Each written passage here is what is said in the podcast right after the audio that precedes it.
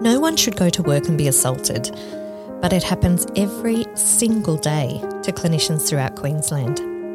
Lita Olsson is a registered nurse and former clinical nurse consultant in one of the state's busiest emergency departments. Throughout her career, she's been verbally and physically assaulted and witnessed to horrendous assaults. Now, as the clinical lead for the award winning Queensland Occupational Violence Strategy Unit, Lita has turned her attention to preventing occupational violence and helping to create a safer environment for clinicians.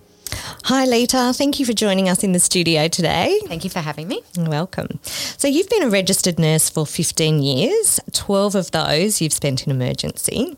You've been assaulted, you've managed the aftermath of a horrendous assault on a number of your colleagues, and you've said that every nurse and doctor you know has been assaulted. No one should go to work and be assaulted. So, why does it happen? Um, look, I think violence is a community issue. This is um, not new to healthcare. Um, I think we're on a uh, trajectory where we're seeing more and more um, violence incidents.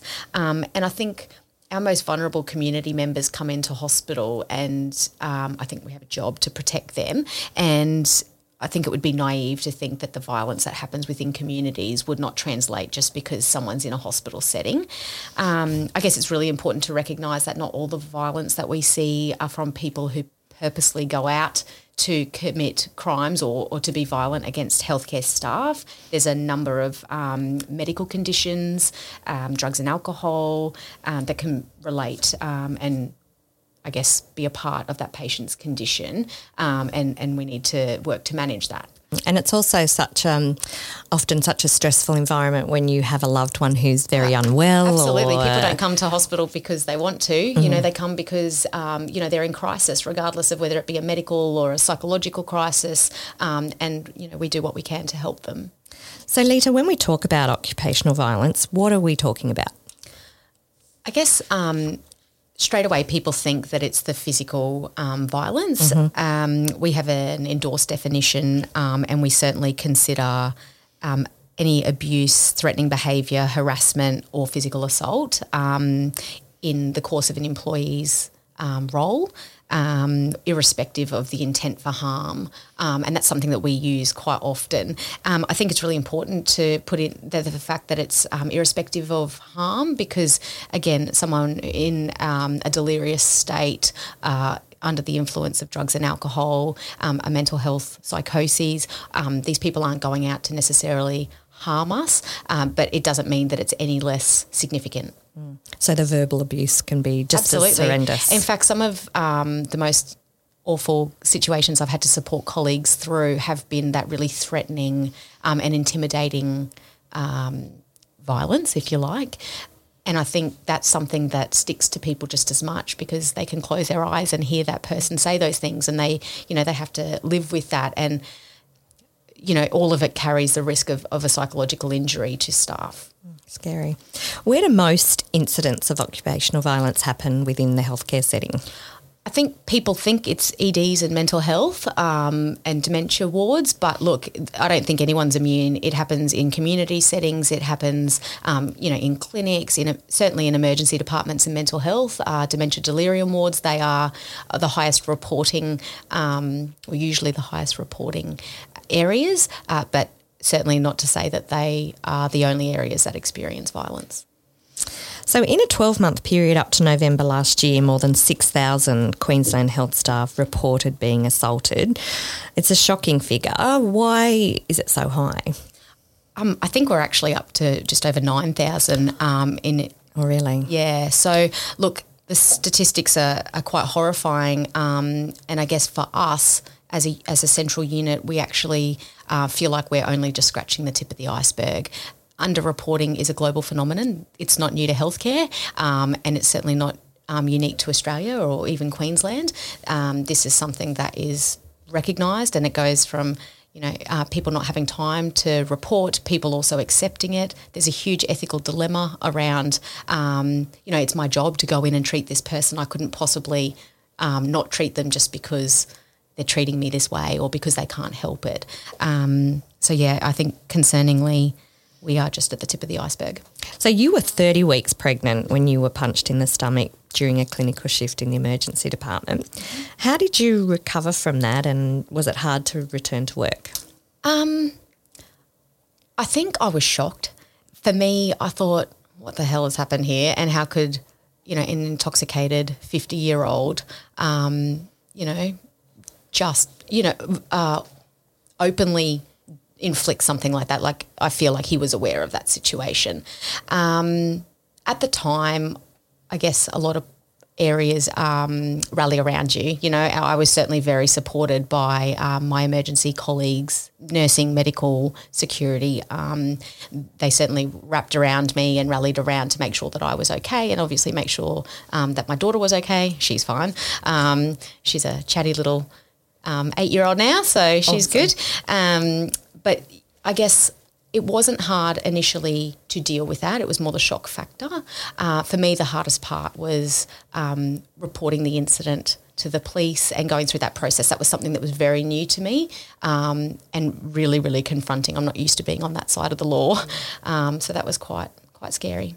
And was that the first time you had ever been physically or um, verbally abused? As a oh, certainly not verbally. Oh, right. No. Oh. Um, yeah. No. No. I guess um, when I was physically assaulted when I was pregnant, I you know I was ten years into my nursing career, and um, yeah, it certainly wasn't the first time I'd been verbally abused. Uh, from a physical point of view, I think I'd had the occasional, um, you know, pinch from or arm grab from a, a little demented nana. Mm-hmm. Um, but again, I, I took that because she couldn't help it and yeah. didn't know, and I never reported it. And um, yeah, it was certainly my one and only touchwood significant physical assault. Something that struck me when I was preparing for our interview, and you mentioned it um, previously, was the fact that many staff who have been assaulted then have to be involved in the court process if the offender is charged. I imagine this would make it even more difficult to recover from an assault. It can make or break your experience. It is not easy to go to a police station and sit there and be interviewed and um, be questioned and I guess made to feel like you may have done something wrong. Um, we've created a lot of fabulous relationships with the police um, and our external agencies, and that has been instrumental, I think, in, in changing that culture around um, people feeling comfortable to report. And historically, we've had, um, you know, the police say the patient's a mental health patient. Um, nothing, it'll just go through the mental health court. There's not much we can do about it. But we're changing that as well. You know, yes, they may have a condition, but were they psychotic at that time? Um, and at the end of the day, it doesn't even matter because you were the victim of an assault, um, regardless of whether it be a threatening or harassment or or physical assault, um, you as a community member have the right to make a complaint to the police. It does suck that you have to then be involved in the court process, and it's not a quick process. Um, I don't think I've heard of um, a staff member going to uh, court or, or the um, complaint actually going before the courts before 18 months. Mm. So this is, you know, we're talking a long time down the track, and that's something that you have to then relive um, and carry on or try and remember when it gets to court how, how the incident occurred and um, you know so it's really important that you know our middle managers and our colleagues are supporting us through that process it just takes that much longer for you to be able yep. to move on from it if you're continually yeah. having to as you say, go over it, relive it. And that's, I guess, that's just one part of the court process. If it's if it's an assault that involves a bodily fluid or something like that, we have staff members who are then having, you know, three monthly blood tests to make sure that they haven't contracted anything. Um, you know, so there's so many um, aspects of the violence that's happening within our healthcare settings that translates then to family life and to relationships and work and you know it's it's not easy and um, yeah I guess it's just one really challenging piece of the puzzle, but we would always support our colleagues and encourage them to make a complaint to the police because if nothing else, it builds a case against, you know, the person um, or the perpetrator from doing it again. Reoffending, yeah. yes. So I've heard you speak about a particular incident when you were on shift as a clinical nurse consultant in emergency uh, one Sunday morning. That was a turning point in your career. Can you share that with us? Yeah, sure. Um, so it was a Sunday morning, and it was about seven thirty in the morning, and I'd just taken handover from my night shift um, coordinator, and I had a phone call from an adjoining mental health unit. Um, and as I answered, I could just hear like muffled um, scraffling sort of sounds. Um, so I, I, hung up. Um, I tried to call the number back and it was engaged. The number then called me back, um, and all I could hear was screams for help. So um, I grabbed one of my consultant colleagues and we ran in there and um, unfortunately security or fortunately security had arrived just at that time um, but it saw uh, all three of the nursing staff physically assaulted one with a head injury um, and it was yeah quite a horrifying scene uh, looked somewhat like a bloodbath um, I then had to I then had you know a number of uh, mental health patients in an open area. We had to close the the unit for uh, from I guess a crime scene point of view. We had to call the police. Um, we then had to bring all the staff back to be treated as well as the perpetrator. Um, that was very very confronting for us to have to treat someone. Um, who you know has obviously just inflicted all of this pain and, and suffering onto um, our colleagues, our mental health colleagues.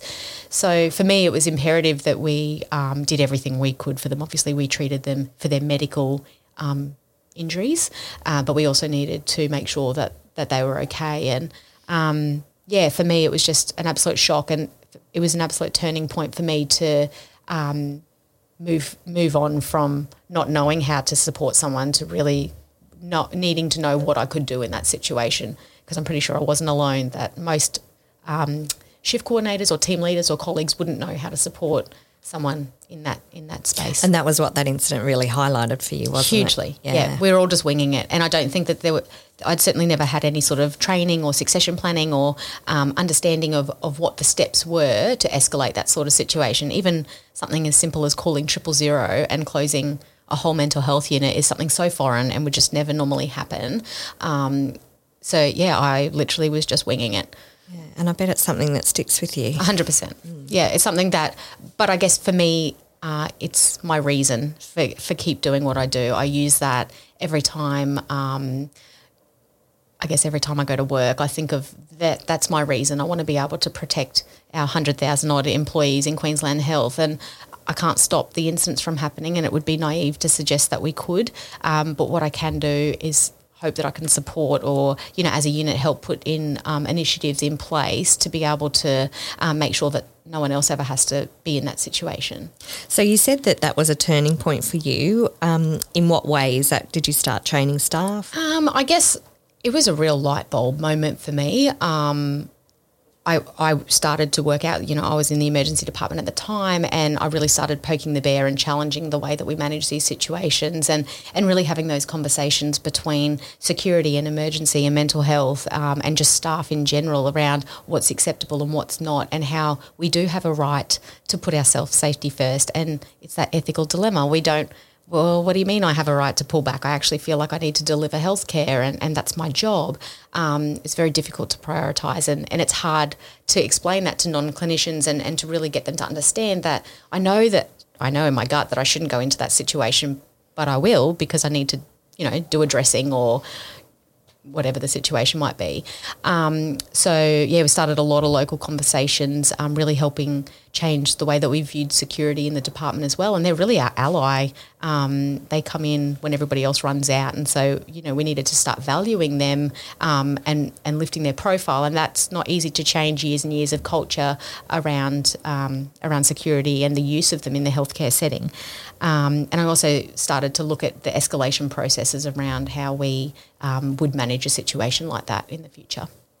So, when you spoke at the Senate's Health and Wellbeing of the Workforce meeting in 2019, you presented about the Occupational Violence Incidents Response Kit. Mm. What is it, and is it doing what you'd hoped it would do?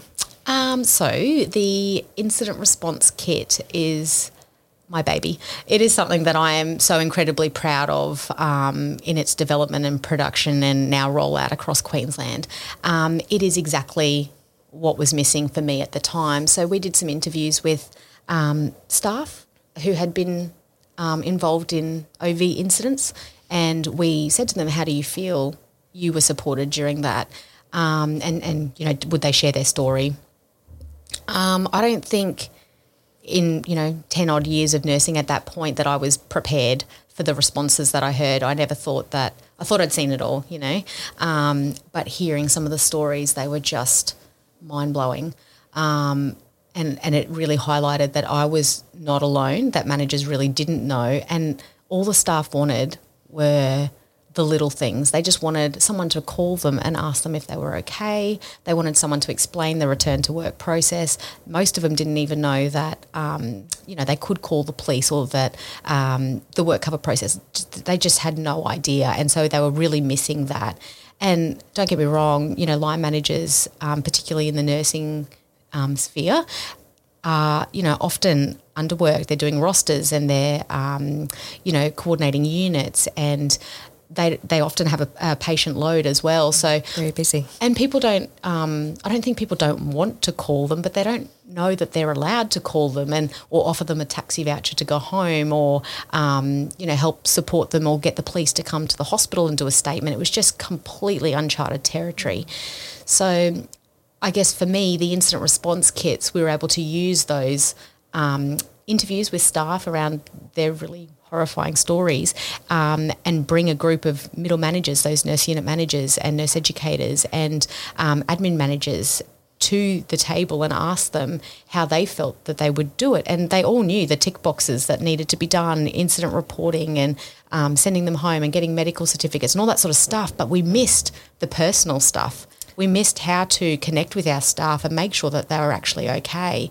Um, and they just needed to be empowered. They just didn't know what they didn't know um, was available to them. So um, we spoke as a unit and asked if it was something that we could progress to create something, some sort of resource that really outlined that to staff, um, and hence the creation of the incident response kit.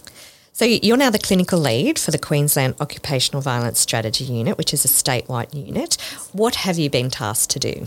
Um, well, initially we were um, set up to roll out the recommendations from the 2016 um, review into occupational violence in Queensland Health Hospital and Health Services.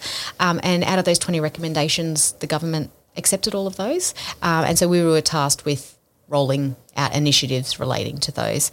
Um, those 20 recommendations have evolved into a mere 113 bodies of work for a team of a little baby team of five of us. Um, and look, it's an absolute honour for me to be the clinician representative on the team. So um, our role is very much a strategic role. We've got amazing um, security and occupational violence prevention units in most of our health services. Um, we get to connect with those people, um, right down from you know the nurses on the ground, right up to the um, the chief executives and executives in most health services. So we're very lucky to be able to have that sort of breadth and um, networks across Queensland. So um, out of those recommendations, um, I guess a number of tangible bodies of work have come out of that.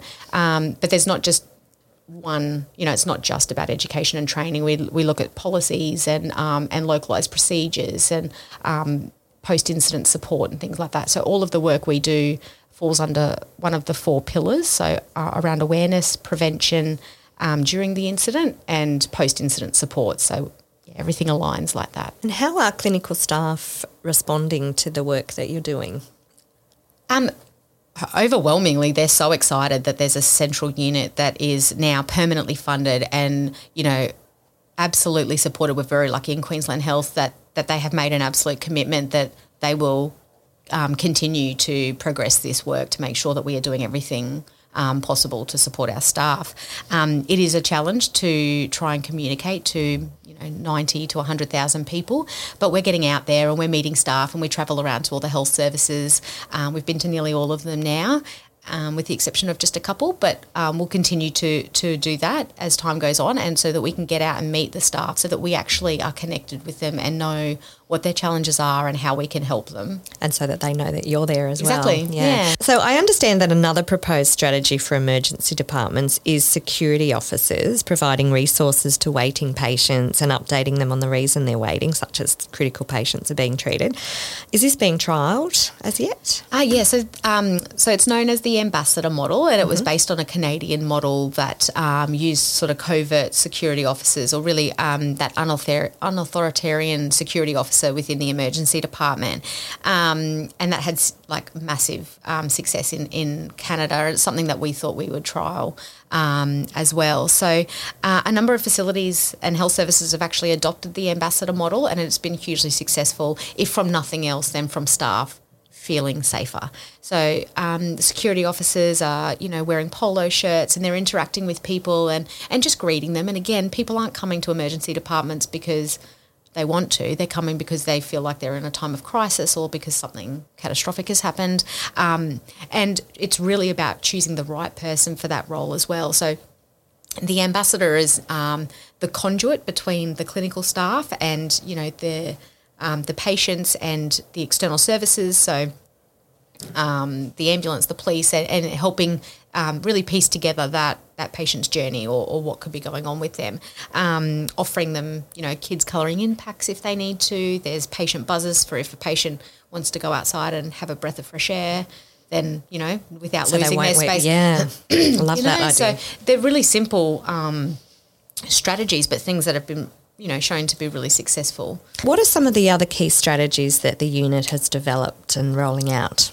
Um, so there's a number of them. Um, from a clinical point of view, uh, something like the behaviour modification chart has been something that's been really successful. Um, that uses the Broset Violence Checklist, which is an internationally validated clinical tool um, as a predictor of um, of aggression. So there's six key behavioural traits that act as precursors to aggression, um, and it's a really simple tool. So we've built in a matrix on how to respond as well. So we find that you know there's stacks of clinical tools out there, but people don't know what to do when they score, um, you know, highly or if it's out of the normal range. So we've been able to incorporate that, and that's something that um, has been involved uh, has been in use in a number of health services, um, and it's seeing more and more use. We've recently rolled out um, occupational violence prevention training. So um, Maybo is the uh, was a su- successful vendor, um, and that training is being rolled out across most health services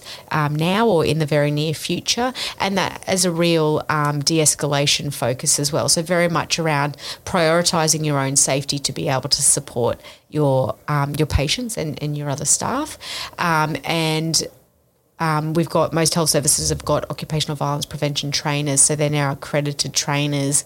Um, I guess the only other big thing uh, from a clinical point of view is the unacceptable behaviour framework, and that's something that we worked really closely with um, Metro North Legal Services. So, although we're based in Metro North, we're um, funded, we're hosted by Metro North, but funded by the Director General. So.